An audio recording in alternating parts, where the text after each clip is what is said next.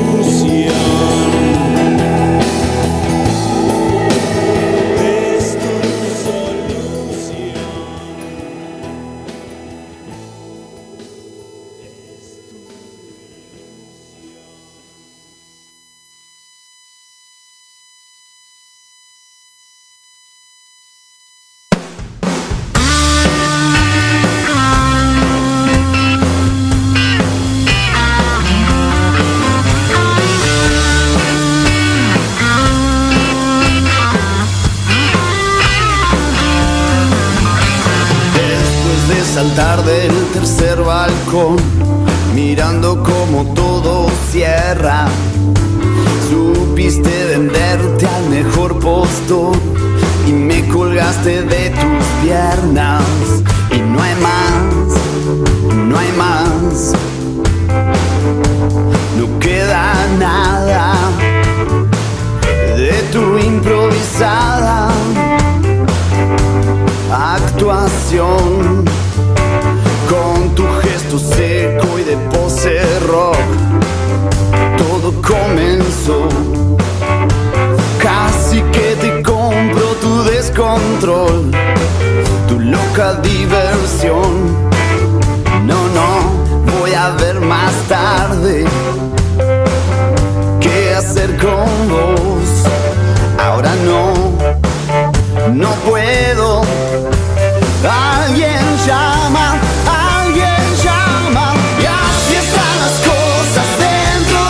Todo tiene mal olor. Así están las cosas, tensas y rabiosas. Necesito distracción. Y así están las cosas, no me pidan rosas. Dame tu imaginación. Y así están las cosas, y así están las cosas entre vos y yo.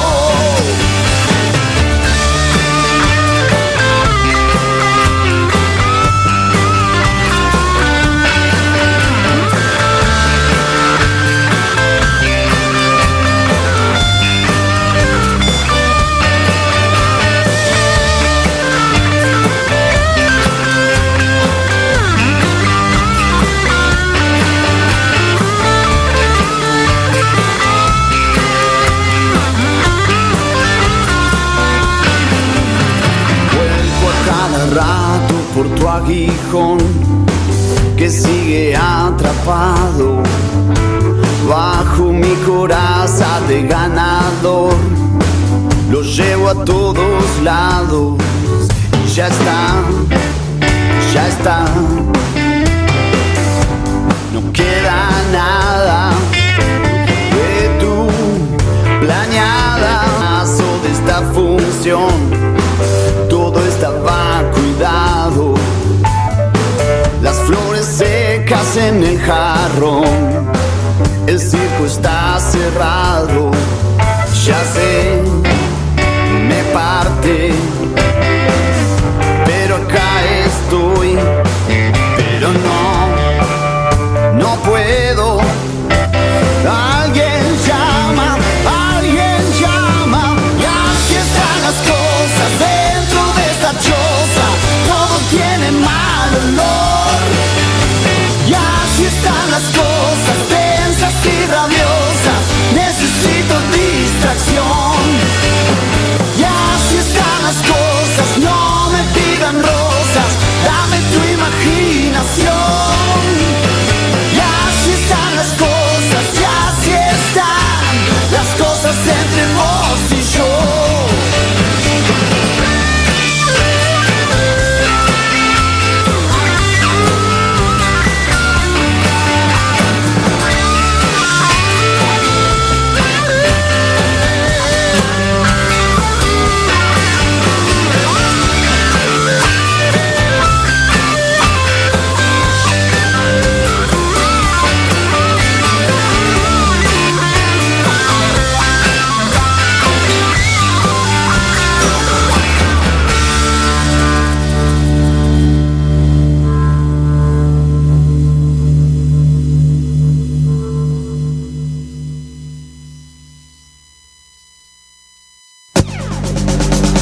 Esto es Cuervo Maníacos.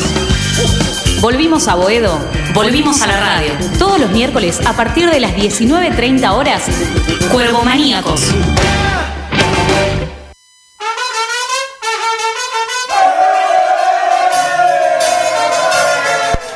Muy buenas tardes, Cuervo Maníacos. ¿Cómo andan después de tanto tiempo que no nos escuchamos? ¿Qué dicen? ¿Todo bien? Bueno. Miércoles 6 de noviembre del 2019, 7:19:29 minutos. Y venimos de capa caída, ¿sí? Venimos con unos mates, unos alfajorcitos, algo para que endulce, porque teníamos unas ganas de venir el miércoles pasado, pero hubo un ángel de la guarda que nos retuvo, que fue la salida del estadio Pedro Videgain. Hablamos entre nosotros internamente y decidimos suspender. Julia estaba esperándonos y le dijimos: cerrá la radio. Se comió el bizcochuelo sola, se le llevó a la casa con los padres, lo disfrutó a pleno. y nosotros decidimos irnos a acostar. Desahuciados, esa es la palabra. Ya la indignación ya queda de lado, lo vamos a desarrollar, pero un nuevo fracaso este domingo. Y le voy a dar paso a mi coequiper que está hoy en la mesa, Juan Piacuña. ¿Cómo andás, amigo? ¿Cómo le va, Pablo? Muy buenas tardes, abrazo para todos del otro lado del dial. Sí, creo que cuando salimos el miércoles pasado del nuevo gasómetro, luego de ver una nueva caída, una nueva derrota de nuestro querido y amado San Lorenzo, a ver, creo que minutos después era venir acá de caliente y salir de karateca y matar a todo el mundo, y no era la cuestión. Había que pensar lo que había pasado, analizar la actuación del equipo, el último partido de Juan Antonio Pizzi, porque fue ese el último. Fue el último, exactamente. Terminó un proceso que no duró más de 13 partidos, muy poco a mi entender, con un técnico que se había buscado por parte de la dirigencia. Creo que era el indicado, todos los caminos dirigían a Juan Antonio Pizzi, y creo que en el fútbol argentino mandan los resultados, y a este técnico no se le dieron, no le encontró la vuelta nunca al equipo, no pudo repetir más de 3 partidos un mismo equipo. ¿Repitió en algún momento 3 partidos seguidos un equipo? No, por eso ahí te das cuenta que jamás le encontró la vuelta a este San Lorenzo, y eso es lo que lo comió. Lo comió al técnico. A ver, creo yo, ya estamos hablando igual con el diario el lunes, pero Pizzi es un técnico totalmente capacitado para llevar un equipo grande como San Lorenzo. Creo que más allá de lo que dejó en el 2013, con la obtención del título, antes de su vuelta a San Lorenzo, antes de su segundo proceso al mando de San Lorenzo, se armó de una experiencia vasta para volver a San Lorenzo y ser... de lo mejor que hubo en los últimos años, porque recordemos que pasó el uruguayo Diego Aguirre, pasó el Pampa, pasó Almirón, que estuvo más de 20 partidos sin ganar, y a Pizzi lo matamos por muy poco. ¿Pero es muy poco o es una seguidilla de frustraciones? Decime, este plantel, ¿cuántos técnicos se comió? 4. 4 técnicos, hay que matarlos a todos, hay que ponerlos contra un paredón. No tienen consideración en los hinchas, eso es lo que más me duele. Sí, bueno, el tema del hincha es otra cosa, ¿eh? Bien, se lo bancó muchísimo, creo que hay que reconocer y felicitar al hincha de San Lorenzo que se bancó. No vamos a decir una barrabasada, ¿no? Pero bancó en las buenas y en las malas a este equipo que muy poco ha demostrado. Son un conjunto de jugadores que hoy me da la impresión que se tendría que haber hecho este recambio que se está pensando hace 3 años atrás o 2 años atrás. Cuando ya te dabas cuenta que por más que siguieras, es como una relación tóxica, como se dice ahora, que si no va, por más que intentes, te seguís lastimando con tu pareja. Bueno, así. Esto se veía venir hace tiempo, esto se fue repitiendo con el paso de los años. Iba a llegar un momento en el que te iba a explotar la bomba, y vaya ese paso que explotó ahora. Y creo que en un año eleccionario explota el doble o el triple y deja todas las aguas hervidas como está hoy en San Lorenzo, porque hoy hay muchísimo, ¿eh? No solamente lo futbolístico, sino en diferentes esferas de este San Lorenzo.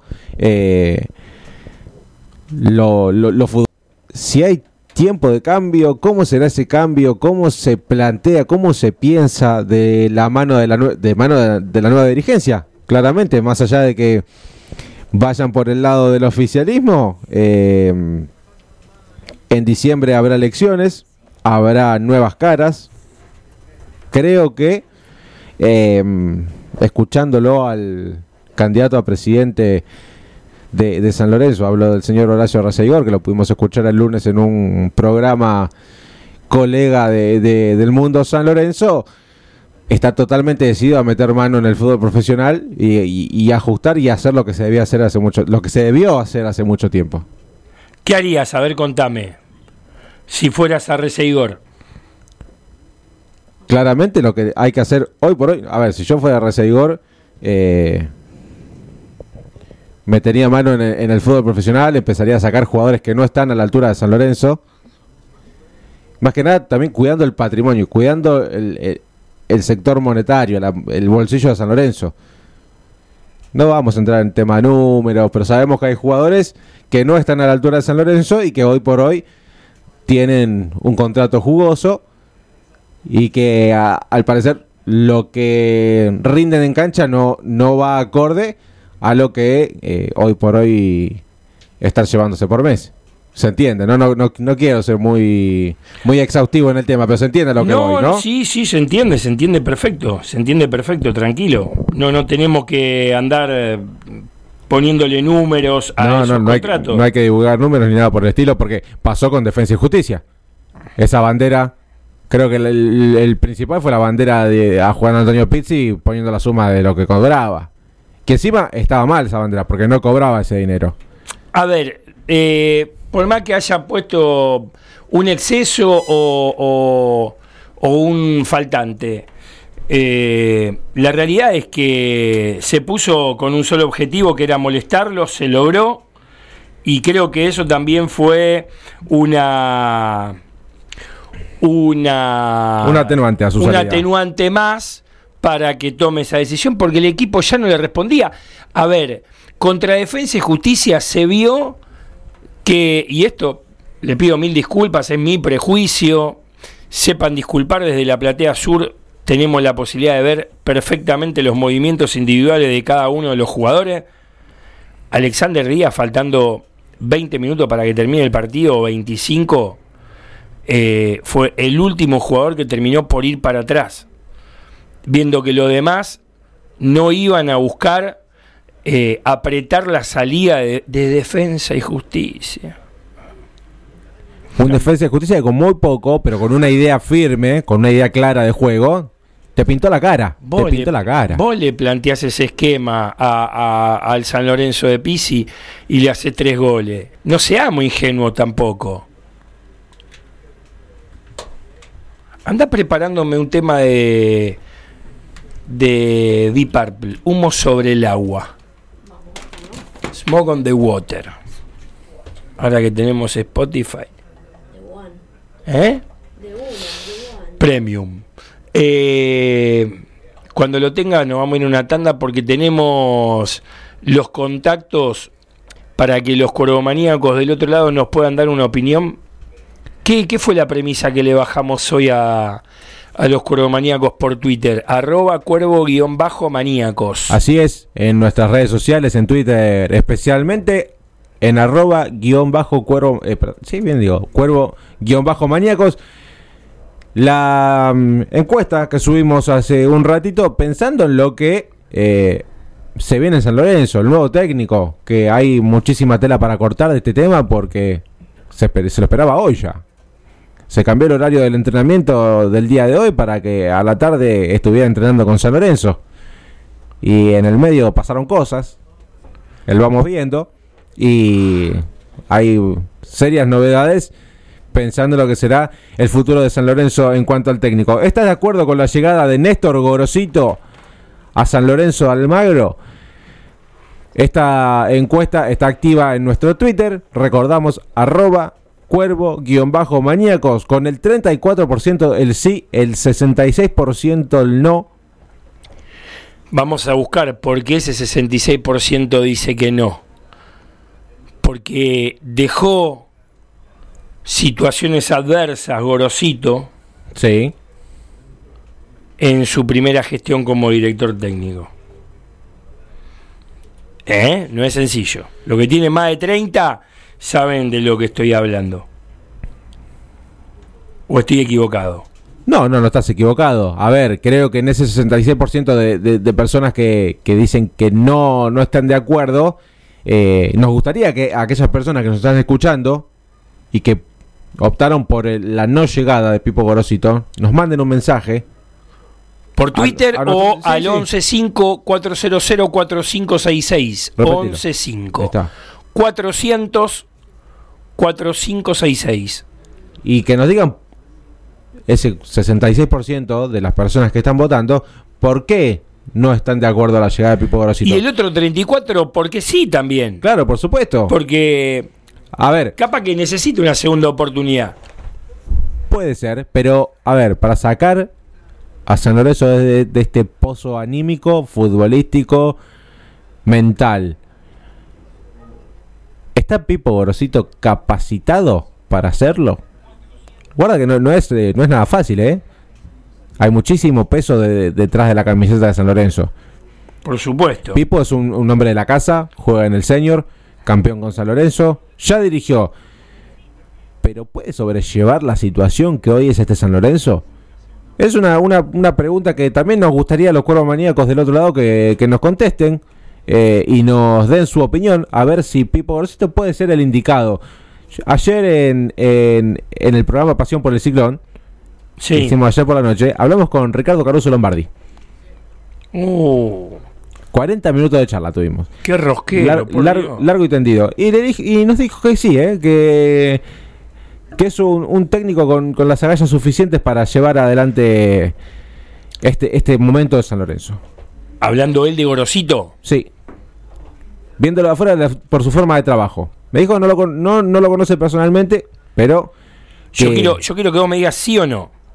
Gorosito fue el técnico que perdió de local con Quilmes 2-4 y la gente se le abalanzó a la tribuna norte /nave. Sí, fue el técnico de esa época. Listo. ¿Con eso estás dando por sentado qué? El equipo le fue recontra para atrás, ¿no? ¿Estoy de acuerdo o no? Sí. Estoy de acuerdo. Esa fecha está sí. Está bien. Sí. O sea que este plantel con Bota, cangrejeando, cuando venga Gorosito va a ser la estrella que compramos hace 2 años pensando en que Bota no sigue en San Lorenzo. Está bien, pero le quedan 2 meses. Puede jugar tranquilamente con Gorosito. No, ¿qué dijo Gorosito? ¿Que era el mejor jugador del fútbol argentino? Ahora, si llega Gorosito y lo pone a Bota, que se cae la cancha abajo. Se cae la cancha abajo, se tiene que ir a vivir a Mongolia. A Mongolia. No creo que que esto suceda. A ver. Sí, claramente lo tuvo. Qué lindo lo tuvo en su Tigre. Pero bueno, a ver, hay muchísimo por ver antes de esto. Primero porque todavía no está resuelta la llegada de Pipo. Sí. No está resuelta. La gente de Tigre, Melaraña y Massa, quieren que dirija el lunes ante Chacarita. Clásico del ascenso. Y creo que es el indicado para... O sea, no tiene que cambiar un equipo antes de un clásico tan importante como lo es ante Chacarita. Me parece genial. Pero en San Lorenzo quieren calmar las aguas y cerrarlo antes de ese lunes. ¿Qué es calmar las aguas? Yo me quedo tranquilo. Que no siga la novela. Porque lo que dijo ayer Pipo... A Monarriz. Yo también, pero lo que ayer dijo Pipo no es bueno. ¿Qué fue lo que dijo? A mí de San Lorenzo no me llamó nadie. Todos sabemos que ya lo hablaron. Pero que lo iban a tratar de traidor si decía sí, San Lorenzo se comunicó conmigo y estamos evaluando el arribo a la dirección técnica de la primera división del club de Boedo. Claramente lo iban a tratar como lo tratan al Faro. Y llega un momento que ya te pudre. A ver, Alfaro es un traidor.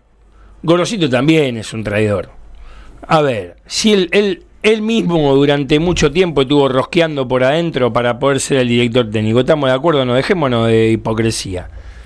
Sí. No fue reivindicar esa situación de mierda que tuvo en aquella primera gestión. A ver, vos te vas de esa manera. ¿No querés en algún momento volver para reivindicarte? Sí. Por supuesto. No está mal. Ahora, nosotros como hinchas de San Lorenzo estamos hoy en la situación de poder bancar 6 derrotas consecutivas más con este equipo que, si no le gusta el aspecto táctico de lo que plantea Gorosito, va a seguir un camino ganador.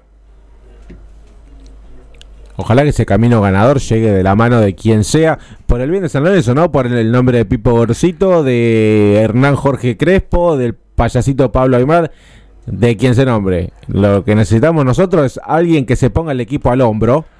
¿Quién? El técnico. ¿Quién? Que se ponga un equipo al hombro. A mí me encantaría que por la misma plata los técnicos que vamos... nunca se pusieron los equipos al hombro, te lo dejo claro.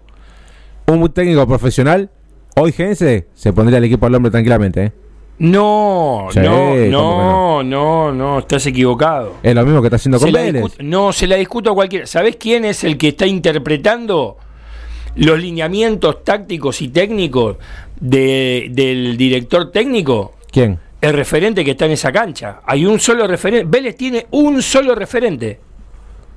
¿Quién es? Gago. Cuando juega Gago. Si no, ¿quién es? ¿Quién es? Fernández, ¿cómo se llama? El más grande de todo, el capitán, el que cuando no está Gago. Fernández. Fernando, ¿Estoy de acuerdo? No le doy mucha bola a Vélez, fíjate. No, yo tampoco, veo porque me gusta Heinze. A mí me hubiera encantado que Heinze viniera antes de que venga el negro Almirón. Avisáselo a los medios nacionales que tienen su WhatsApp privado y que hacen lo que quieren con las monedas. Estoy cansado ya.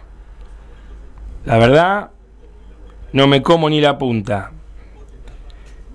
No, esto no es cuestión de comerse nada. A ver, creo hoy que un técnico... Jiménez o Fernández. Le estoy buscando, Fíjate.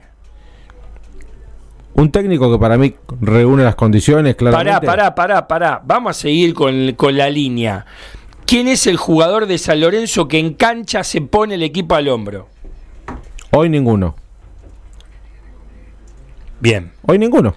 Porque los Romeros no. No nadie. Puede ser el técnico. Ni Oscar ni Ángel. El técnico no puede ser el que se ponga el equipo al hombro, entendelo. Porque tiene que haber en el verde césped, en esos 11 jugadores, tiene que haber un líder que se cargue el equipo al hombro. Y no me digan, muchachos, que Coloccini, porque Coloccini es central, No, y con la soncera que hizo el otro día para hacerse expulsar, no puede ponerse nada al hombro. Vos me preguntás a mí. Sí. Y yo estaría igual que él. ¿Igual que quién? ¿Que Coloccini? Sí, faltando 5 minutos, una calentura bárbara. El equipo no jugó mal. San Lorenzo cayó en Independiente por... No nos adelantemos, porque la realidad hubo un cambio en el medio. Pero la realidad es que todavía seguimos extrañando al jugador distinto, no sé si por la habilidad, por la actitud, por el sentido de pertenencia, por su crecimiento personal, pero no está llevando adelante el equipo al hombro. Uh-huh. ¿Entendés? Sí. Entonces, desde ese lugar... creo que San Lorenzo... tiene ahí el déficit más importante. ¿Está ya? ¿Cerramos? Vamos a cerrar el primer bloque. Así dale. Me sacan la fritura que tenemos acá. Sí. Me está quemando la cabeza. Sabemos que Julia es la maga. Es la crack. Le mandamos un saludo grande a Florencia Antico, nuestra productora ejecutiva, que seguramente está en el pando. Vamos a ver si llega Federico Buceta. Y bueno, dale, vamos. Son las 19:48 minutos. Salimos a la primera. Escuchala.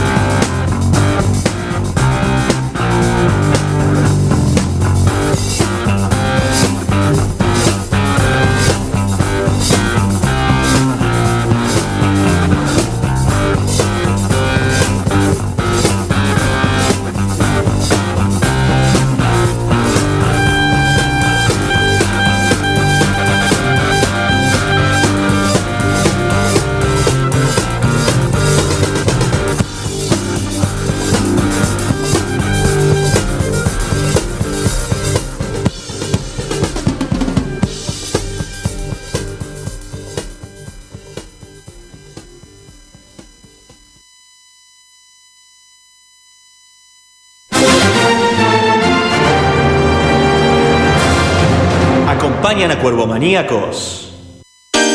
Maybe Zapatos, el mejor calzado de mujer. Helguera 323, entre Avellaneda y Bogotá. Búscanos en Facebook o en Instagram como maybe.zapatos. Jungle Design, las mejores gorras estampadas. Hacemos estampados de gorras a pedido de todos los equipos. Búscanos en Instagram, @jungledesign, ok. Jungle Design, estampado de gorras.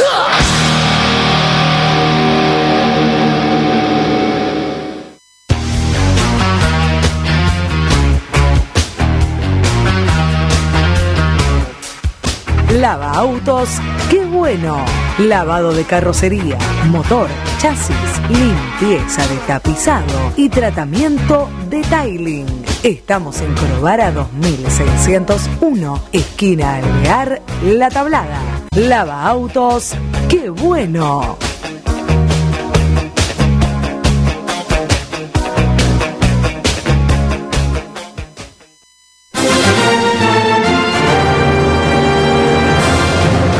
Esto es Cuervo Maníacos.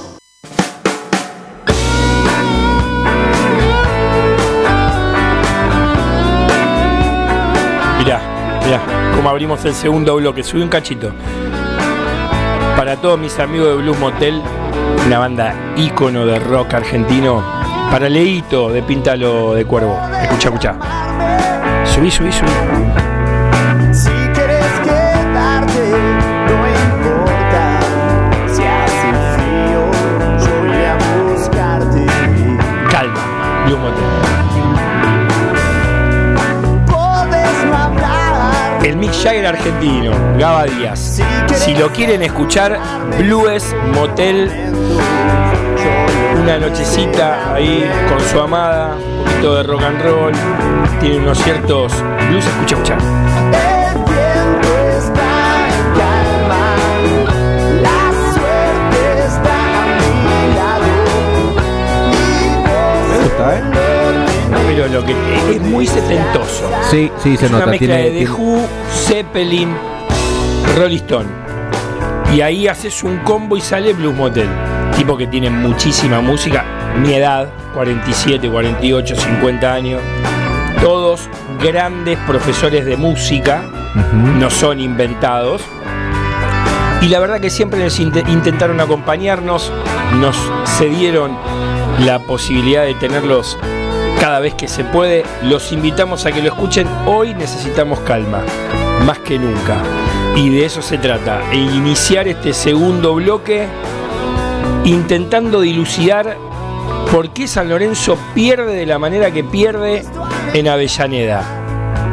Porque dicho sea de paso, el primer tiempo fue un ida y vuelta incesante. No creíamos que San Lorenzo en algún momento iba a estar preparado para soportar y devolver los ataques que le planteaba Independiente. Vos, Juanpi, que en algún momento pudiste tener la posibilidad de seguir la campaña Independiente como Correcto. Periodista deportivo, podés dar desde ese lado y desde este, como hincha, socio y fanático de San Lorenzo, algo más objetivo, ¿no? Sí, por supuesto. A mí me tocó cubrir la campaña de aquel Independiente campeón de la Sudamericana, que era un relojito ese Independiente, nada que ver el de ahora. Y creo que San Lorenzo tranquilamente se podría haber traído más de un punto, creo, de Avellaneda, ¿eh? Creo que le faltó un poco de audacia a este equipo para afrontar el partido, que hasta que llegó el gol de Silvio Romero fue de igual a igual. Después, bueno, claramente se desniveló por esta pelota que vivoreó por el área. Igual Silvio Romero es muy bicho, es un gran jugador que tiene el área en la frente, la tiene de memoria. Y con la ventaja que le da Cachil Arias al momento de recibir la pelota, que le deja un segundo, es un segundo, la recepción, la media vuelta y el disparo. No miró el arco, no miró a Torrico. Igual déjame decirte que para mí, sí, es una jugada hecha de memoria, ¿eh? Sí, porque arranca desde el fondo y el vértice opuesto de la cancha. Claro. Participa y usan toda la banda izquierda. Cruza por Pablo Pérez. Y de ahí, ¿quién es el 10, el que le pega? Claro. Con la cabeza agacha. O sea, ya sabiendo que Martín Benítez la tiene que poner ahí, porque el ensayo, la práctica, lo lleva ahí. Y claro, agarra contrapierna a los tres centrales, a Bersini, a Coloccini y a la marca personal que tenía Romero, que era Cachil Arias, que le deja el segundo, que no reacciona, no se adelanta él a la jugada para ir a buscar la marca, deja el segundo, cuando la recibió, media vuelta y ya quedó para la foto Arias. Ahora, yo no estoy capacitado como para decir esto, ¿no? Pero igualmente lo voy a decir porque uno es medio jodido. Si yo me doy cuenta que esa es una jugada preparada, ¿no vieron los videos de Independiente? Y yo creo que sí, el departamento audiovisual de San Lorenzo. No, Edu Lugo seguramente Edu Lugo, se lo debe haber pasado, sí, no cabe ninguna duda. Pero digo, lo deben haber pasado de modo tal que la línea de 3 o la línea de 5, ¿no? Una línea de 3, una línea de 5. Sí, como lo quieras ver. Como lo quieras ver, esa jugada la tenía que tener ensayada de memoria. Sí, aparte con 3 centrales y un solo 9. ¿Me entendés? Hermano, eso, a ver, es lógica pura. Si un equipo te ataca con un solo 9, vos mínimamente tenés que tener 2 centrales. Te está sobrando uno. Y ninguno de los tres pudo vencer al jugador de Independiente. Nosotros tuvimos la posibilidad de verlo casi juntos. Sí, ¿no? Nos separaba un blindex. Nos separaba una mampara. La realidad es que vos te quedaste en los comentarios finalizado el primer tiempo. Correcto. El candidato por el oficialismo, Horacio Rasseigor, si en ese momento estaría ejerciendo su función de presidente, te puedo asegurar que hoy hay dos jugadores mínimos de esa línea de 5 que no juegan más en que San Lorenzo, están frinzados en San Lorenzo. Y pero lamentablemente, por la expulsión de Coloccini, eso no tiene que jugar. Tiene que jugar. Tiene que jugar. No. Lamentablemente. No. Pero no, es así. A ver. No los hace jugar, ¿eh? Si está en función, te lo aseguro que no los hace jugar. Posta te lo digo, ¿eh? Mirá, ojalá. Posta te lo digo. Ojalá que Horacio Rasseigor, a ver, tome esa decisión preponderante. Cuando uno no va, listo, a decirle, vení a mi oficina. El otro día estaba viendo, y ya pasando al tema de las elecciones para después volver nuevamente a lo que siguió jugando San Lorenzo en el segundo tiempo, lo que hoy tiene de bueno que de las 4 listas que tiene San Lorenzo, hay 3 candidatos que hace más de 20 años que tienen compromiso dentro del club. Uno es Ricardo Saponare, por frente Pasión Azulgrana. El otro es Horacio Rasseigor. Y el otro es Claudio De Simone. Franci tiene menos de 10 años interactuando como socio dentro del Club Atlético San Lorenzo Almagro. A ver, eso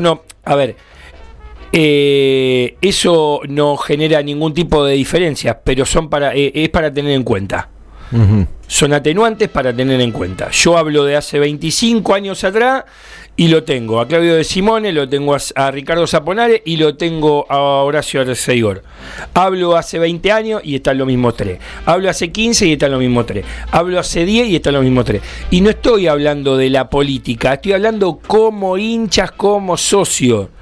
A todas las canchas de visitante, de local, cuando hubo un problema con la gente, cualquiera de los 3 estuvo al servicio de poder generar una alternativa de solución.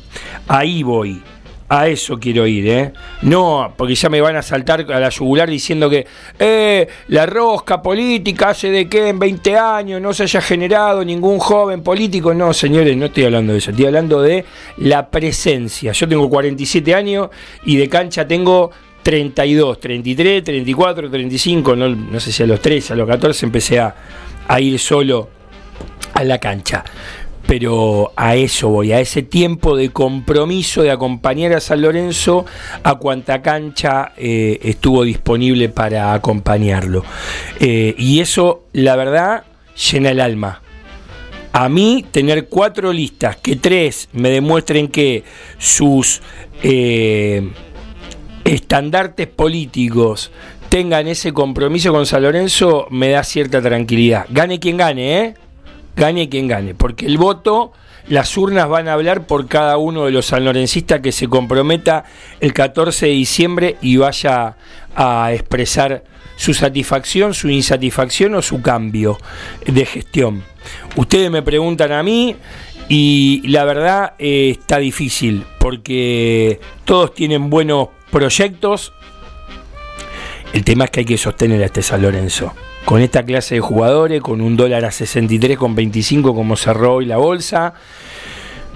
Es jodidísimo. Hay que tener la confiabilidad para poder llevar adelante un equipo competitivo. Yo, si fuera el presidente, mínimo 10 contratos limpios, traigo 2 y después subo a todos los pibes que son campeones de reserva y que tienen un futuro enorme. Sí, coincido Pablo plenamente en este último concepto tuyo, más sabiendo la economía del país, que hoy no es la mejor. Vos desprendiéndote mínimamente de 2 contratos de los más numerosos, saneás gastos de todas las disciplinas del club, tapás baches importantes y hasta podés empezar a poner plata en Boedo.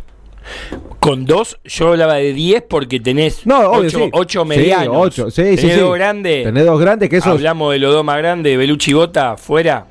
Después tenés ¿Sí? Tenés unos cuantos. Sí, por eso, agarrás 8 de todos esos. O lo que están dando vuelta, que le seguimos pagando la prima, todo, lo cortamos. Vos imaginate la plata que te podés ahorrar y en qué otras cosas la podés poner a trabajar o podés invertir a lo largo, porque, a ver, las disciplinas de San Lorenzo hoy están muy bien acompañadas. Sin duda.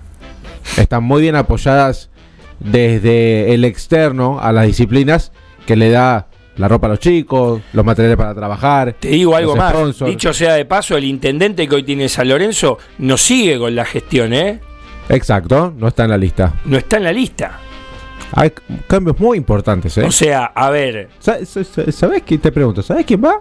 ¿De qué? ¿Como intendente? A mí, por el oficialismo. Sí. Y ya, vos me preguntás a mí, yo quiero que vaya mi amigo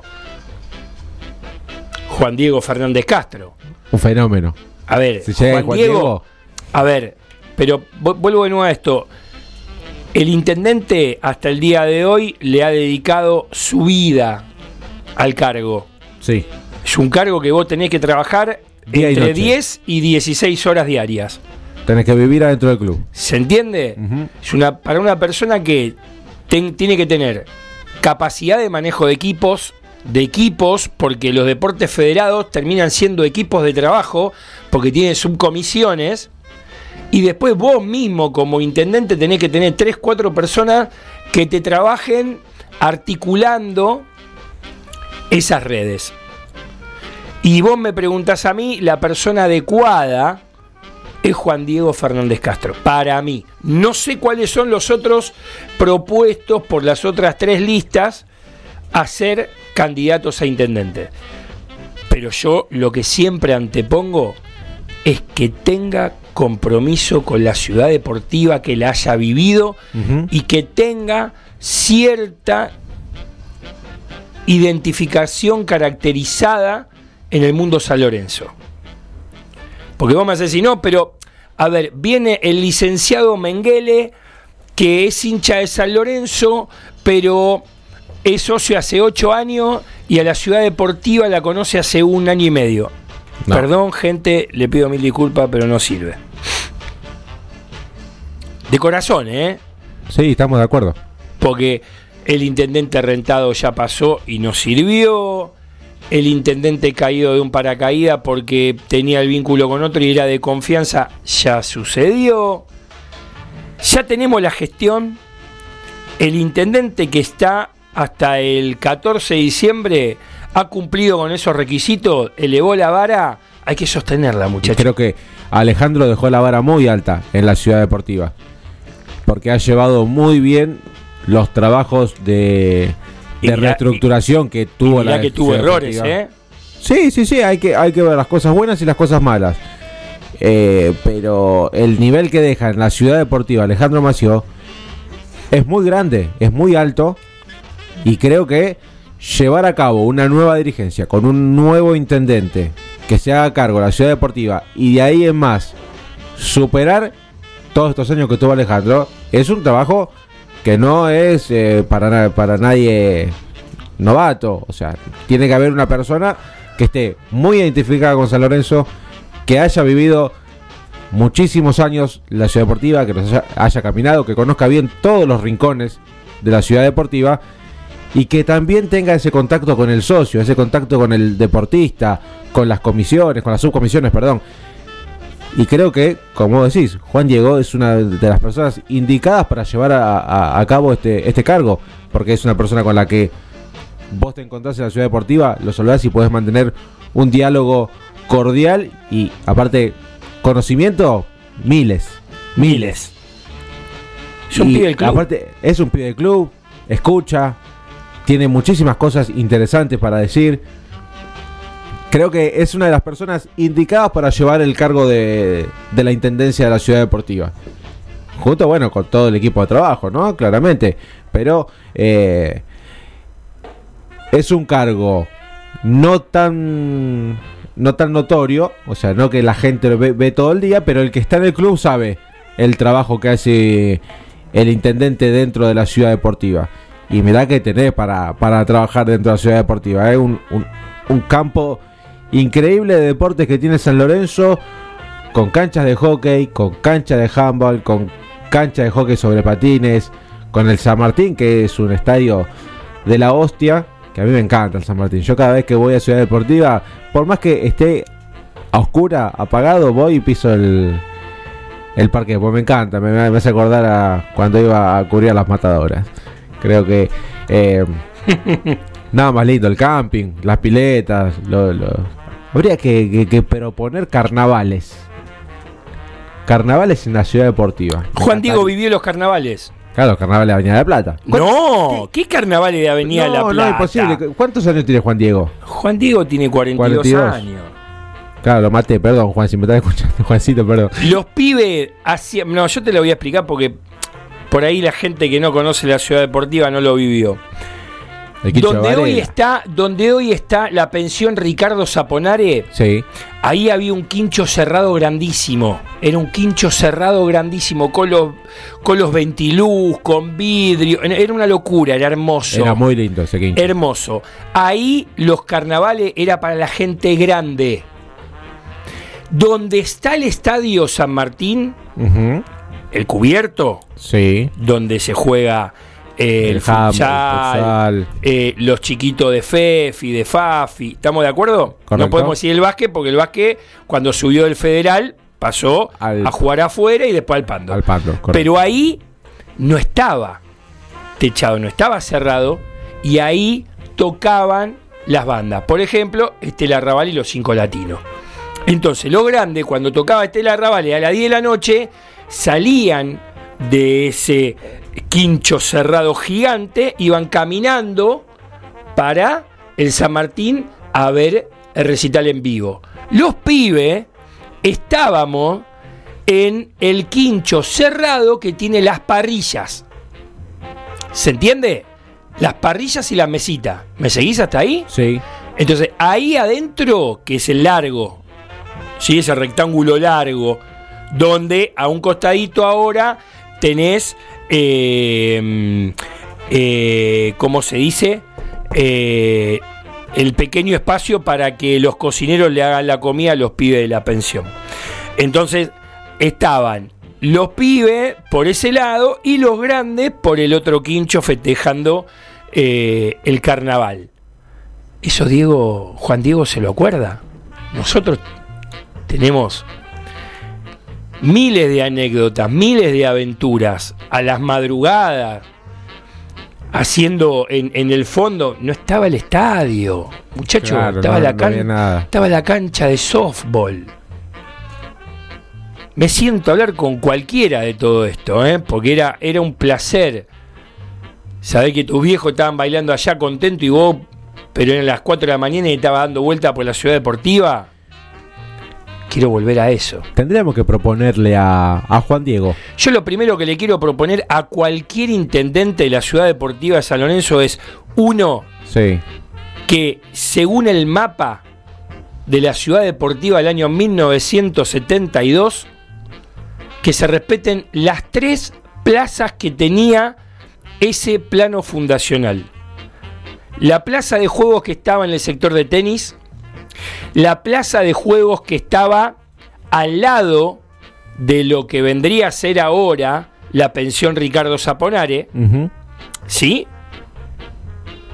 Y la que está ahora, la única plaza que está desgraciadamente abandonada. El domingo me llaman a la tarde y me dicen que hubo un pibe que en el puente Camel, ¿viste el puente de madera que tiene el juego? Correcto, sí. Había 3 pedazos de madera que estaban rotos, que dicho sea de paso, desde el 19 de octubre uno viene pidiendo que se arreglen. Como decimos las cosas buenas, también tenemos que decir las malas, ¿no? Por supuesto. ¿Estamos de acuerdo? Somos salonencistas, al que le quepa aparte, el saco que se lo ponga. Es un lugar para chicos, tiene que estar en óptimas condiciones. Óptimas condiciones, vos lo dijiste. Se cayó un pibe el domingo. O el sábado a la tarde, o el domingo a la mañana. Y la verdad que le dije, mira, yo no me quiero amargar. La verdad que no me quiero amargar. Sí, no. Porque uno es papá de una criatura de 3, de otro de 11, y viven ahí el sábado a las 2 de la tarde, a las 3 de la tarde, a las 4 de la tarde, a las 5 de la tarde. Habían talado los árboles y habían dejado los árboles al costado de la plaza, sin que nadie los corte en pedacitos, lo levanten y se lo lleven, porque un pibito de 4 años, si se sube al lomo de un árbol caído y se resbala, está a 1,5 metros como para lastimarse. Uh-huh. Eso fue lo primero que pensé. Nunca pensé que en el puente Camel alguien iba a pisar mal, se iba a ir abajo, se iba. Entonces, lo primero que hay que hacer es poner 3 plazas dentro de la ciudad deportiva, porque hay cientos de pibes de San Lorenzo como de otras disciplinas que vengan invitadas al club, porque San Lorenzo desde toda la disciplina juega con otros equipos, con otras instituciones. Exacto. Y lo bueno es brindarle servicios, y qué mejor que los hermanitos de esos deportistas que vienen a jugar, que pagan su entrada, puedan ir a una hamaca como la gente. En esas hamacas me hamacaba yo, Para mí es un placer. Es un gran orgullo que mis hijos sigan hamacándose después de 45 años. Pero muchachos, vamos a darle una renovación, vamos a darle un cuidado, vamos a darle un mantenimiento a eso. No podemos ser, no nos podemos jactar de que somos uno de los 5 equipos grandes y tenemos un parque de juegos para nuestros niños de forma deplorable. Y eso es lo que me indigna. Entonces le dije, no, mira, vamos a hacer una cosa, llamarle una atención al socio, quejate, porque yo la verdad que estas cosas a mí me superan, porque yo ya las vaticiné, ya las había visto. Y si querés te muestro la foto para que lo veas, Juanpi, en el corte. Ahora en el corte no la muestra, sí, porque yo no la vi. ¿Entendés? Sí. Incluso hasta el presidente se lo dije. Es muy importante, los pibes son el futuro del club, hay que cuidarlos, hay que potenciarlos. Estamos a 6 de noviembre. 6 de noviembre. ¿Cuándo empieza la colonia de vacaciones? A mediados de fines de diciembre, principio de enero. Fíjate si en 30 días vas a poder poner en condiciones ese parque de juego. ¿Cuántos pibes vienen a la colonia? 1.500, 2.000, sí. Más las colonias que están tercerizadas, que también ocupan el mismo espacio en la ciudad deportiva. ¿Me entendés? O sea, aplaudimos los deportes federados, todo bien, pero al próximo candidato intendente le pido que por favor lo primero que haga es pensar en los nenes. Es fundamental. Dicho sea de paso, esperemos que cada uno pueda proponer un proyecto de gestión y que cada uno a partir del próximo miércoles tengamos la posibilidad de entrevistarlo y de preguntarle qué cambios haría. Más allá de que la gran mayoría dice que San Lorenzo son 90 minutos de fútbol, nosotros que vivimos adentro sabemos que no es así, pero necesitamos gente comprometida con el club y que por lo menos tenga historia. Yo le quiero mandar un saludo grande a Lorena Leoni, al doctor Juan Combi, que me han invitado a formar parte de SAD, Sociedades Anónimas Deportivas, que es un documental que se presentó la semana pasada en la Municipalidad de Avellaneda, donde tuvimos la posibilidad de hablar de el primer impedimento a una privatización de una asociación civil sin fines de lucro como el Club Atlético San Lorenzo de Almagro, para que no sea ISL, y contar un poco la anécdota de todo lo que vivimos. Por eso nos llena de orgullo saber de que desde el oficialismo quieren imponer la figura de Juan Diego Fernández Castro como intendente, porque él estuvo ahí. Y el intendente que está hoy en funciones también estuvo ahí, Uh-huh. Si seguimos esa línea sería fantástico, gente. Porque eso va a poder hablar de la historia viva de San Lorenzo para que se respete y se valore. Esa es la idea. Vamos a cerrar este segundo bloque 2022. Sorprendeme, dale. Venimos en el tercero, hablando ya de lo que quedó del segundo tiempo de Independiente San Lorenzo, de lo que podemos saber de la mano de Juan Piacuña a través de lo que fue el dime y direte de Gorosito en el día de hoy, lo que se viene para el próximo fin de semana contra uno de los punteros y ordenaditos del fútbol argentino, partido chivo de la mano de Dabove, Y bueno, todos los deportes federados con lo que venimos, y el básquet, si encontramos a Flor Antico del otro lado o a Fede Buceta. Así que bueno, vámonos.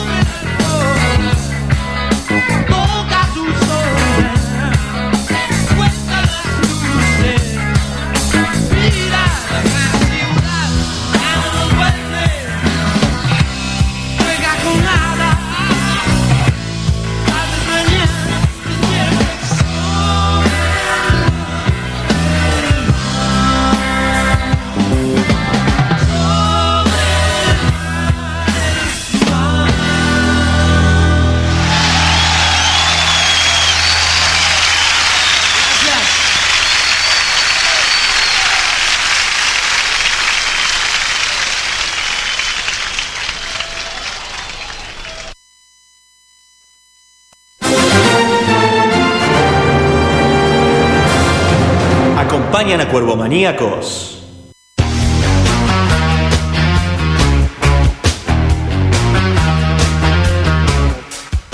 Lava autos, qué bueno. Lavado de carrocería, motor, chasis, limpieza de tapizado y tratamiento de tiling.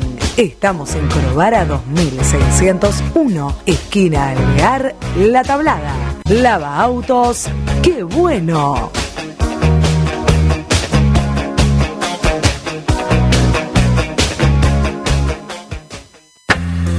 Maybe Zapatos, Helguera 323, entre Avellaneda y Bogotá. Búscanos en Facebook o en Instagram como maybe.zapatos. Maybe Zapatos, los mejores zapatos de mujer. Maybe, baby, maybe, yeah. Jungle Design, las mejores gorras estampadas. Hacemos estampados de gorras a pedido de todos los equipos. Búscanos en Instagram, @JungleDesignOK. Okay. Jungle Design, estampado de gorras.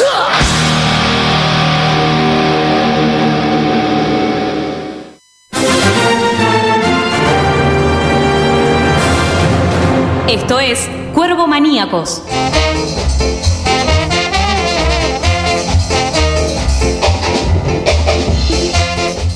¿O no? Yo pensé que venía. ¿Qué es Catalite? 1965.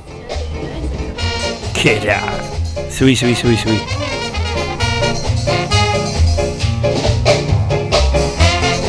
¡Fua! ¡Qué ritmo! Todo suyo, licenciado Acuña. Bueno, segundo tiempo. A ver, el equipo salió con otra actitud, con el mismo esquema. Sí. Con el mismo esquema, pero sabía que podía llegar a preocupar un poco más. Y fue así como llegó el gol de Oscar Romero, que lo gritó con una bronca para toda la gente independiente, que en el primer tiempo lo reputió, recordemos, por su pasado en Racing, ¿no? Claramente. Y el jugador se lo devolvió con un grito eufórico de gol. A ver, creo que en una jugada fortuita para el propio Oscar Romero, porque quien iba a pegarle y no tuvo la solidez para ejecutar el disparo fue Adolfo Gaich. Esa estuvo ensayada también. Es como medio como que le pifió. Ahora, si vos me seguís en la cortina, pasó de largo, sabía que atrás venía Oscar. Sí. Listo, los aplaudo a todos. Esa la tenía estudiada, no me cabe otra. Imagínate cómo quedó Campaña, que quedó paradito, algo totalmente... Sí, Campaña quedó... A ver, estaba en el primer palo, esperaba el remate de Gaich. Claro. Él esperaba el remate de Gaich. Ahora, si Gaich pensó... Lo desconcierto, engaña al arquero. Es crack. Y claramente en soledad, Oscar Romero recibió la pelota en soledad, solo. Ni marca. Y pateando mal. Sí, pues le pegó como yo. Si vos lo ves de atrás de la cámara, le pegó... al medio. Como le podemos pegar nosotros en el partido de los lunes. El que quedó desconcertado ahí fue Campaña, porque si no la agarra cualquier arquero, la agarra, que está preparado como para estirarse un poquito. Párrafo aparte para Torrico. ¿Te gustó Torrico, el partido de Torrico? A mí siempre me gusta Torrico. A mí siempre. Volvió muy bien a la titularidad. Evitó por momentos que la derrota fuera mayor. Y tuvo dos achiques. Sí, tuvo dos achiques mano a mano importantísimos. Y dos pelotazos que fueron al cuerpo, pero... tenés que controlarla también. Hay que estar. Por supuesto. Hay que estar en ese lugar. Dos, y fueron una bombazo, una del primer tiempo y una... dos tiempos. Hay una que agarra en dos tiempos. Sí. La que le rompe el pecho cuando la quiere embolsar y pica y la vuelve a agarrar. Y después hay una que es un quemarropa que bien parado. Y ahí San Lorenzo es como que tomó un poquito más de carácter. Dijo, si yo lo complico. Y hasta pudo haberlo ganado con el tiro de Coloccini del travesaño. Con una muy buena jugada de San Lorenzo, porque más allá de que venga de varios rebotes dentro del área, la jugada previa a ese remate de Coloccini es una buena jugada colectiva San Lorenzo. Creo que de las pocas que tuvo en el partido. Y creo que... a ver, lo perdió San Lorenzo por detalles, porque antes de esa estuvo el mano a mano de Oscar, que tapó bien Martín Campaña, el tiro del travesaño de Coloccini, y después el error de Arias cuando va a la marca y se tira para el penal. Creo que San Lorenzo lo pierde por detalles, por cosas mínimas, porque no fue más Independiente, vamos a ser sinceros. Independiente no fue un equipo que avasalló a San Lorenzo, que lo ahogó, y que San Lorenzo estuvo metido bajo los tres palos y cuando podía salía.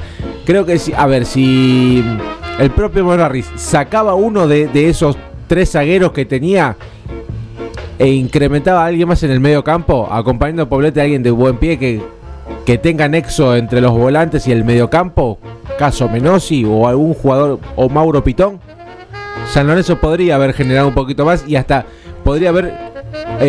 tenido un mediocampo un poco más aguerrido, porque el mediocampo de San Lorenzo no fue bueno. Pero vos viste cuál fue el planteo cuando se produce el penal. Sube a los dos laterales como volantes, que es lo que hace en reserva, y deja la línea de tres. Sí. Que para mí fue un error. Para mí es un error tenerlo a Bersini del lado derecho, que es una momia. Es un Citroën y es 13B. La caja de tercera tiene el muchacho. ¿Entendés? Sí. Del otro lado, Pitón te puede dar una alternativa, sí. Pero de este lado chocaba con Herrera. Herrera en el segundo tiempo tuvo una de errores por la desesperación que generaba Bersini. Sí. Entonces, a ver, coincido con vos. No saco a ninguno de los tres que componían la línea de tres. O mejor dicho, lo saco a Bersini, lo dejo a Herrera ahí... y sumó un volante mixto con llegada. De todos modos estás sacando uno de esa línea de 5, volvías al esquema de la línea de 4 y ponías un volante mixto. Ponele. Alguien que tuviera un poco más de llegada. A mí no me gustó el cambio de Alexander Díaz. No me gustó. Y pasa que, a ver, para cambiar la ecuación del partido tendría que haber sido antes. Conservó mucho Monarriz el primer equipo y los últimos dos tiró al perrito Barrios y Alexander. Pero en el lugar que lo puso Alexander Díaz, Alexander no rinde. Alexander no es un jugador que va de afuera hacia adentro. Es un jugador que le gusta más terminar como extremo. Algo más como ahí vamos. Sí. O encarar más hacia afuera y después meterse al área cuando ya tiene el control orientado al balón y en los últimos metros. Lo mismo que Gaich. A ver, ¿cuántas pelotas tuvo Gaich como para definir de cara al arco? Una. No podés jugar a demostrar, a mostrar al pibe que lo querés como 9, que lo querés vender, tirarle pelotazos en 50 metros para que lo haga. No estoy de acuerdo con la salida de Gaich para que sea Blandi. No, para nada. Ese 9 suplente. Porque Blandi no hizo nada cuando entró. En tres llegadas, y está ahí la mala definición que tuvo Romero contra Campaña, esa que queda solo con el cabezazo de Gaich. Uh-huh. Tendría que haberla picado ahí Romero. Coincido. Ese es el 9 que yo quiero. Con esa altura, yendo a buscar la pelota, pegando el roce para la sorpresa de uno de los dos extremos, uh-huh, de afuera hacia adentro, que sorprende y defina.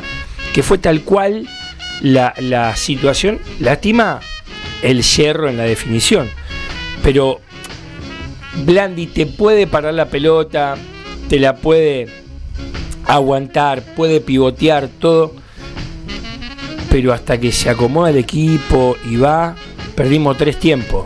Independiente se acomoda muy rápido. Es rápido Independiente para acomodarse en defensa.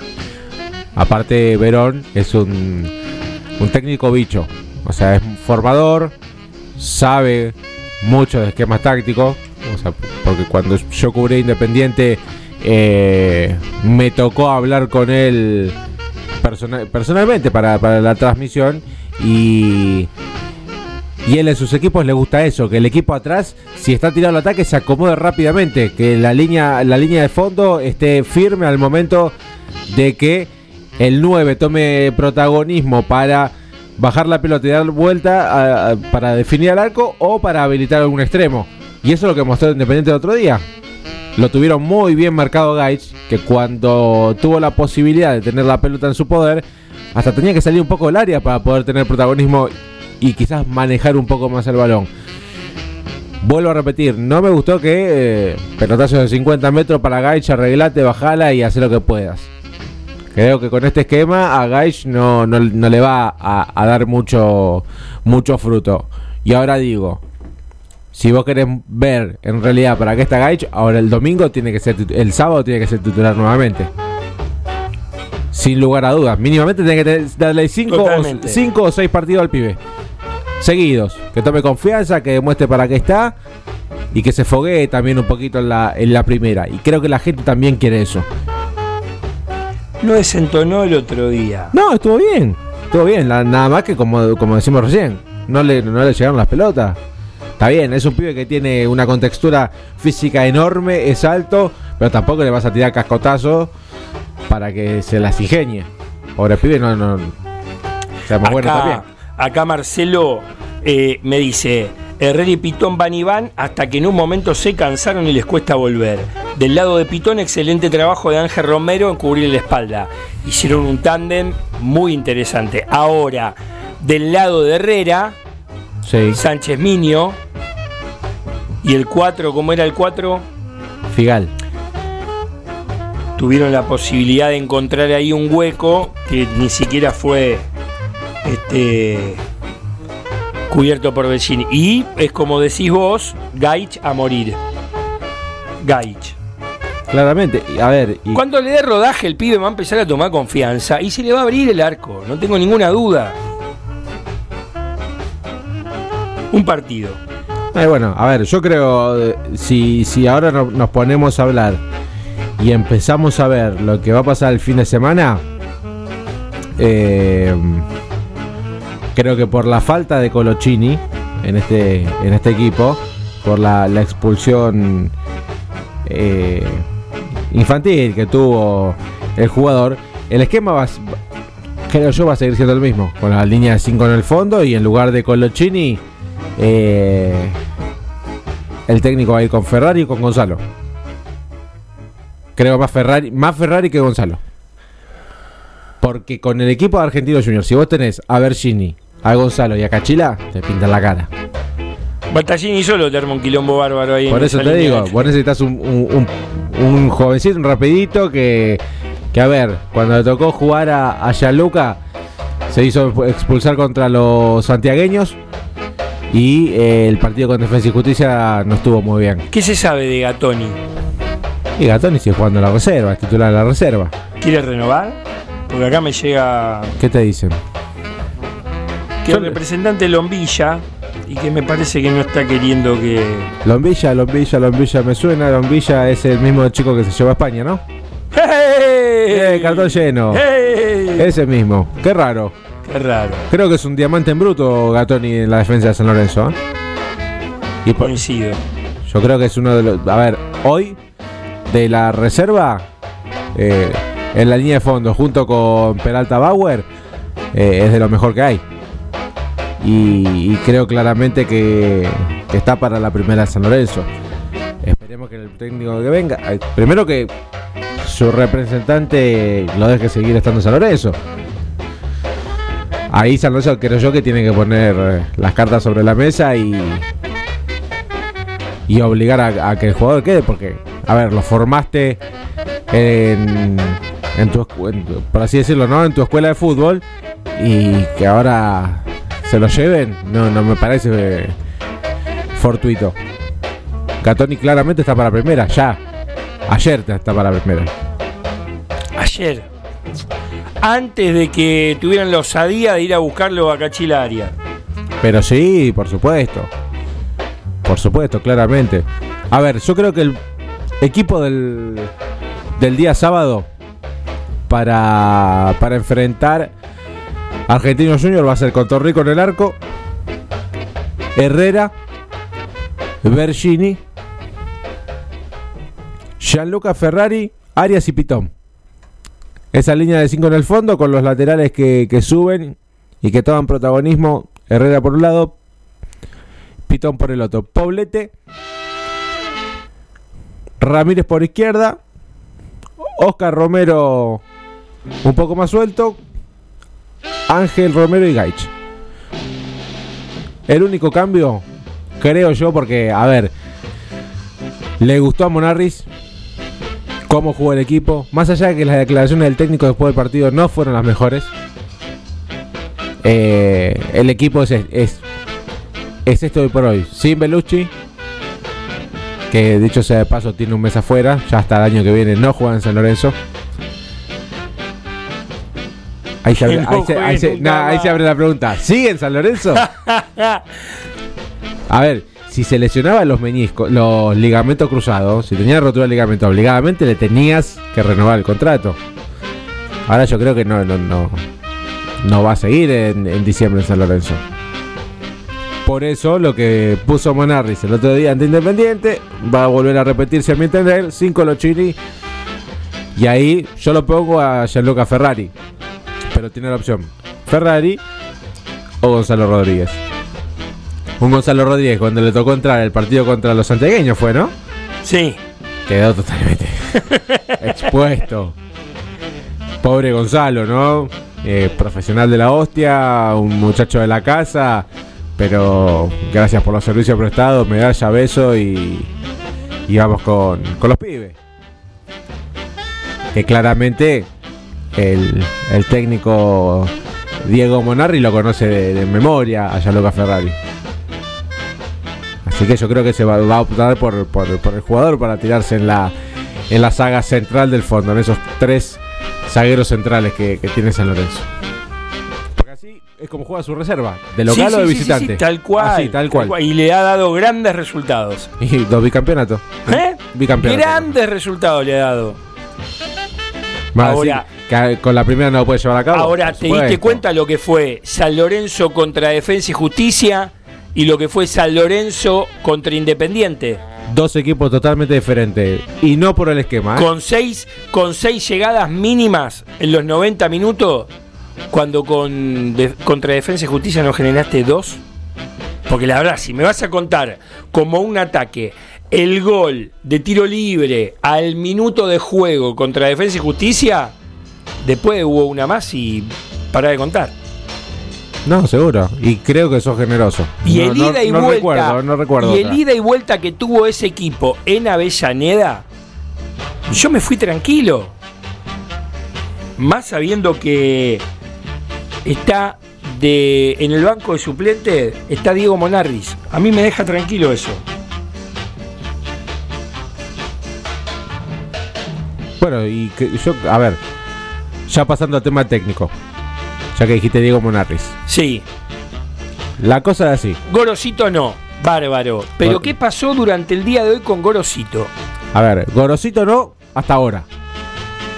Va a haber una semana en la que se va a ser totalmente definitiva. La gran Alfaro van a ser. A ver, la negociación se está cocinando, claramente. Como dijimos anteriormente, Melaraña y Massa son dos nombres que tienen voz propia y que pesan y mucho hoy por hoy. Sí.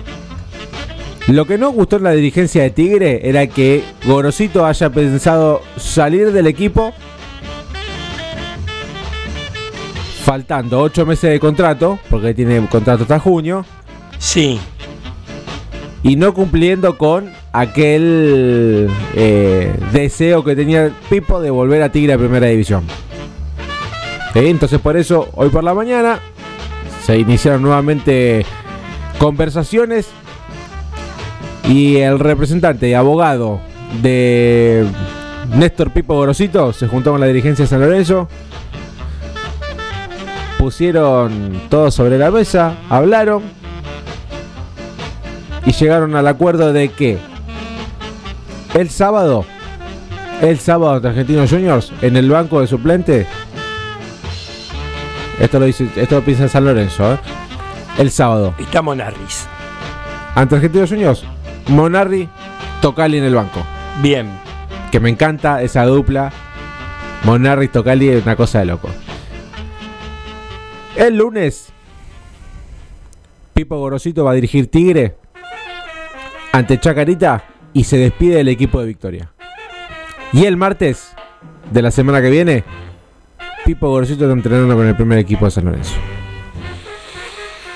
Ay. Bueno. De por medio, hay que resarcir económicamente a Tigre. Porque hay una cláusula. ¿Perdón? A ver, hay una cláusula espejo, por lo que me dijeron, que la voy a averiguar bien. Que entre las partes, dirigencia de Tigre, Gorosito, se pusieron como una cláusula que el que rompa ese acuerdo unilateralmente deberá abonar lo restante del contrato. Si Tigre le rescinde el contrato a Gorosito, indemnización a Gorosito. Si es viceversa. Mirá vos.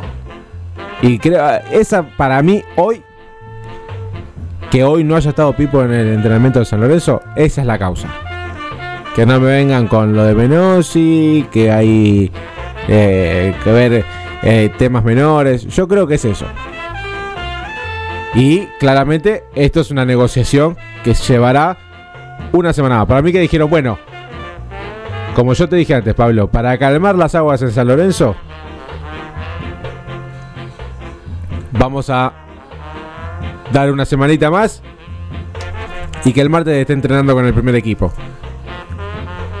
Porque a todo lo que se habló, Pipo hoy ya tendría que haber estado entrenando con el plantel, ¿o no? Estoy de acuerdo. Sí. Porque si fue así todo lo que se habló la semana pasada, y que encima lo que más llama la atención es que ayer a la noche el técnico allá salió a decir, no, de San Lorenzo a mí no me habló nadie. A ver, no hablaron con el técnico, no hablaron con Pipo, sí hablaron con su representante. Claro. Bien. Por eso todo todo tipo de declaración o de situación resuena y mucho. Y creo que como hoy están las aguas tan candentes en San Lorenzo, todo llama a decir que es un circo, que es una novela, que... Yo creo que la semana ¿Cuándo se va a terminar la hipocresía en el fútbol argentino con estas nimiedades que solo hacen enojar al hincha, socio, simpatizante, fanático de ambos lados, ¿eh? Sí. De Tigre y de San Lorenzo. ¿Cuándo va a ser el día que se respete por única vez? Dice, sí, me llamaron y estamos viendo, porque la verdad, este tipo de ofrecimientos no se dan todos los días. Claramente. Y yo tengo ganas de crecer. ¿Cuándo, señores? ¿Cuándo? Estoy harto de los camarilleros, estoy harto de los vestuaristas, estoy harto de los pseudoídolos, estoy harto de la hipocresía que tiene el fútbol argentino. ¿Cuándo va a ser el momento que digan la verdad, viejo? ¿Cuándo va a ser el momento que se saquen ese casete hipócrita y digan las boludeces que solamente los ignorantes quieren escuchar? ¡Basta! No somos ignorantes. Para poder ir a un partido de fútbol, el hincha, el socio, toda la semana... ahorra para pagar la cuota, para tener su carnet al día, para ir a la cancha, festejar, pasarla bien. Y ustedes siguen con esta perorata hipócrita de, bueno, sí, fue un partido, en verdad. No, a mí por el momento no me llamó nadie. Y están todos los medios ya hablando que vas a agarrar en 3 días. Viejo, dale. Por favor, esto es lo que ya no nos gusta. Año 2020 estamos casi. Y seguimos con esas manipulaciones de la década del 80. Me enferma. ¿Te clavaste ayer viendo el partido de Tigre? Ni en pedo. Ni en pedo. Sí. Yo sí, a ver qué decía. ¿Cómo salieron? 0-0, aburrido, pero... planchado, pésimo. Un saludo a toda la gente de Tigre. Y a la gente de Riestra también. A la gente que lo tenemos atrás, claro. Nuestro, están atrás, ahí nomás. No, viva la familia, viejo. Un martes, ver un partido de eso. Ayer me clavé con mis hijos Champions League, tuve en 5 canales, pim, pim, pim, pim, 40 goles vi. Vi 40 goles, en un partido vi 8, en realidad vi 9. Porque el 5º gol del Chelsea no se lo cobraron porque ahí el VAR no sé qué determinó.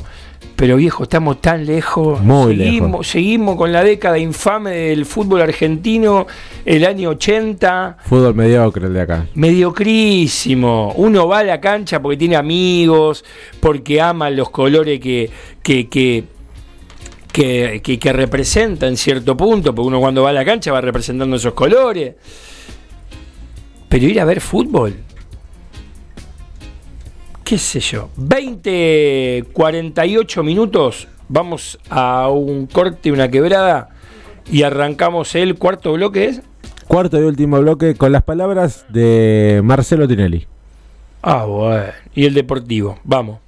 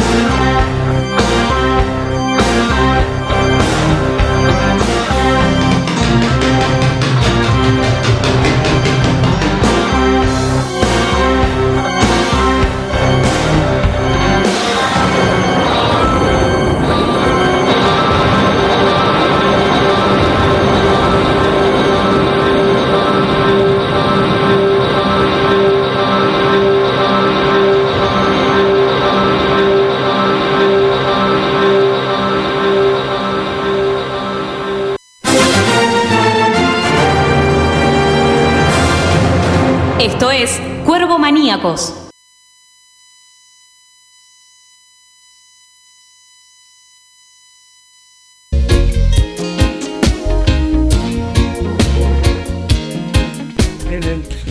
Muy bien, ahora sí, último bloque, Pablito, de este gran programa de Cuervo Maníacos del miércoles 6 de septiembre, de noviembre, perdón, de septiembre. Mira, estoy volviendo el tiempo atrás, ¿quién pudiera, no? Para ser más joven.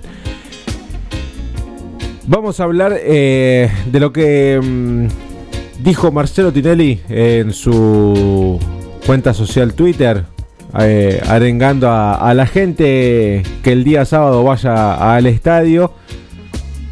A ver, se hacía falta una palabra como la de Marcelo Tinelli, una persona muy importante hoy en el mundo San Lorenzo, en donde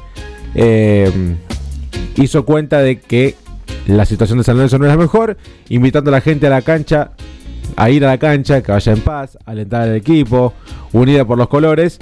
Y también hizo un repaso de lo que fue estos años a lo largo del mandato de Matías Lamens, con su compañía, con la de Marcelo Tinelli y Roberto Álvarez, entre otras cosas, diciendo que en el 2012 San Lorenzo se quedó en primera, uno de los momentos más críticos, creo, en la vida institucional de San Lorenzo, lo futbolístico, campeones de la Liga, campeones de la Libertadores, la Supercopa, y hasta uno de los mejores promedios de la Superliga hasta hace algunos años.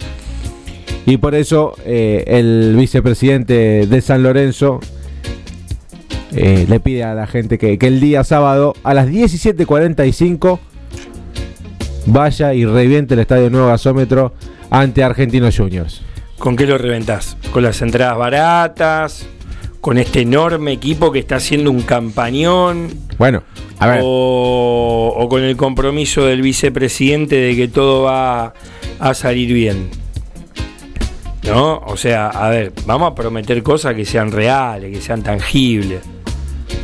No sé igualmente a qué se refirió con la frase el que no esté convencido que dé un paso al costado. ¿Estaba hablando de política sanlorencista? Imagino que habrá sido política, futbolístico, imagino que... A ver, en esos mensajes, en esos 4 o 5 tweets, en ese hilo de tweets que hizo... ¿Vos creés que ese el que no está convencido que da un paso al costado puede haber sido para Bota? A trocha y moche para mí. Para que deje de dar vuelta al auxiliar y que... Y deje de cobrar, llevando... Sí. Ah, muchachos, somos gente grande. Esto tiene que haber un poder de decisión. Cerrárselo en el momento y a la miércoles. El que no está de acuerdo, que dé un paso al costado. Le empezaron a caer de que es el señor licencia. Y bueno, pero vamos a hablar las cosas como son, muchachos. Está todo bien. Pero, a ver, uno porque fue a la política local, el otro porque está con el programa. Roberto, que ya lo dijo hace 6 meses de que no podía seguir estando por problemas personales, todo lo que le dio se lo dio desde el mejor lugar. Sí. Y el único que le está poniendo el pecho a las balas es Miguel Mastro Simone. Vamos a ser honestos. Uh-huh. Más allá de que seguramente se debe apoyar en los dos, por supuesto, tanto en Marcelo como en Matías, la realidad es que está solo contra ese vendaval, es él. Y demasiado. Y bueno, y todo lo demás atrás que acompañen, ¿no? Seguramente. Pero digo, muchacho, vamos a llamarnos a silencio, vamos a dejar que el equipo gane un partido, 2, 3. El sábado jugamos contra un equipo súper ordenado, no le sobra nada, no le falta absolutamente nada y tiene ganas de crecer, ¿sí? Hoy nosotros estamos con Poblete y regalamos a Moyano. Y ya nos demostró en el partido del campeonato pasado todo lo que podía dar. Y bueno, va a venir al bajo el día sábado Moyanito. Y va a ser titular seguramente. Bueno, pasamos al polideportivo. Hablamos de las santitas, de las chicas. Dígame. Igualó 2-2 con Platense, con gol de Maca Sánchez, que sigue facturando en San Lorenzo, y de Carolina Imbrosiano, la ex Boca. Así es, 2-2 en este torneo, no va a tirar el chivo, ¿no? Pero el torneo del desodorante. Sí, desodorante. No va a tirar porque no nos ponen un sope arriba de la mesa, así que no lo vamos a nombrar. No, ni vale la pena. En el torneo local y en la próxima fecha, las Santitas tendrán un partido. A ver, para mí, a mi entender, chivo, excursionista siempre te hace partido, y más como local. Sí. Yo creo que es un partido complicado para las chicas que, bueno... Se han reforzado muy bien también. Sí, sí, sí, por supuesto. Que las otras chicas, parte de ellas que juegan en futsal, sí, en el Gatica, en el Polideportivo de Morón, derrotaron a Huracán. El Gatica queda en Wilde. Perdón, es verdad. En Morón queda el Gorki Grana. El Gorki Grana, sí. Verdad. Vencieron a la Santita por 5-0 y quedaron a un paso de las... semifinales del torneo de AFA, las chicas de futsal femenino que siempre sorprenden. Yo cuando siempre voy a verlas... La tercera con Morón salió campeona. Bien. Sí. Volvió Pucho Castro, el ayudante de toda la vida del Colo García. Él estaba en Ecuador por un problema personal de salud, familiar. Es que tomó la decisión de cerrar su contrato en Ecuador con el fútbol profesional de ese país. Y volvió de nuevo, una grata sorpresa para todas las integrantes de las Santitas, que un apoyo emocional muy importante él formó parte del cuerpo técnico en Racing de la final de Copa Argentina contra Ferro. Así que nada, bienvenido nuevamente Pucho, sabes todo lo que te queremos. Y bueno, que vuelvan a reiniciarse los éxitos. Ahora está jugando el básquet. ¿Contra quién? Está jugando el básquet el segundo punto de... ¿El segundo tiempo? No, de estos cuartos de finales del Super 20. El segundo punto del Super 20. El segundo punto del Super 20. ¿A qué hora empieza? ¿A las 9? Sí, yo calculo que ya debe haber arrancado. 1 minuto. 2 minutos, 3 minutos. El primer partido se lo ganó a Obras 71-67 y el Ciclón buscará rematar la serie en el Polideportivo Roberto Pando y avanzar al Final Four del Super 20. Así que pueden seguirlo claramente por las redes sociales de Cuervo Manía con lo que pase con el resultado de los muchachos del básquet, que al mismo tiempo en el Polideportivo de Boca el vóley masculino está jugando la final ante el local, ante Boca Juniors, la final de la Copa Metropolitana, torneo que ya conquistó en 2017 y quiere ahora volver a quedarse con la corona, cuando no, ante Boquita, ahí en su propio estadio, en el Quinquela Martín. Y el handball femenino, las Cuervas van por el cuarto título, desde la 21 reciben en el Salón San Martín a Villa Calzada, imagino que ya habrá arrancado, son 9:05 de la noche. Por el partido pendiente del torneo clausura de la Femebol, este partido es correspondiente a la fecha número 7. Si las chicas consiguen la victoria, se quedan con el torneo clausura. Así que todos aquellos que estén cerca de la ciudad deportiva y quieran ir a ver a las chicas, entrada libre y gratuita, así que allá tienen que ir todos. Y también hoy juega el futsal 9:30, en un ratito nada más, ante Pinocho en el juego 2 de estos cuartos de final del torneo de AFA, en el Manuela Pedraza, ahí en el estadio de Pinocho, en Manuela Pedraza 5139, seguramente acompañado bien por todas las peñas de San Lorenzo que acompañan a los chicos del futsal siempre donde jueguen. Esto es la actualidad de los deportes federados de San Lorenzo, que te digo la verdad, están todos, hay de lo que hablamos, 3 jugando final. Es una locura. Claro. Que, yo me remonto al año 2000. Al año 2001, 2002, cuando San Lorenzo había conseguido la Sudamericana, la Conmebol, ¿cómo se llama la otra? De Sudamericana, y la anterior, la Mercosur. La Mercosur, la Conmebol, nada que ver. La Mercosur. ¿Quién se iba a imaginar este presente de los deportes federados? En aquel momento eran equipos que jugaban en categorías sumamente inferiores, y la verdad que este presente de todas las disciplinas que representan hoy por hoy a San Lorenzo es más que gratificante. Que ellos estén en todas las finales de los torneos y que ojalá, Dios quiera, se queden todos con el título esta noche para alegría de toda la gente que siempre va a ver, que acompaña siempre a las familias de los chicos, a los encargados de representar la prensa de cada uno de esos deportes, también a los dirigentes, porque también viene un trabajo dirigencial, y a todo el pueblo sanlorencista que claramente quiere siempre a San Lorenzo ganando lo que sea. Yo, si juegan un ajedrez, también, ping pong, también, bowling. Tengo ganas de tirar un par de líneas de bowling ahí al costado del Salón San Martín. Aunque no sé jugar, pero por lo menos para vender humo. Bueno, dale, jugamos juntos. Cuando quiera, porque yo te digo la verdad. Es hermoso. Me quiero sacar las ganas. Imagínate que ni zapatilla tengo, pero bueno, no importa. O sea, sí, tengo zapatillas la que uso yo, la de la pipita, pero no, con esa no se puede jugar. No, tranquilo. Bueno, 21:08 minutos. Los dejamos para que puedan descansar, puedan analizar todo lo que viene este próximo fin de semana contra uno de los punteros de la Superliga Argentina, que es Argentinos Juniors. Así que, si Dios quiere, y bendecimos a Tocalli, a Monarriz, los jugadores cambian el chip, puede que sea la próxima levantada. Así que, agradecido a toda la familia que me banca, me acompaña, a todos los cuervomaníacos que están del otro lado. Les agradecemos. Juan Piacuña, al lado mío. Todo tuyo, Juanpi. Pablito, un placer como siempre compartir este espacio contigo. Saludos a mi niño Mirko, que ya cumplió 11 años el día sábado. Así que un feliz cumple, ahora lo hago público. A Pato, que está escuchando del otro lado, un beso.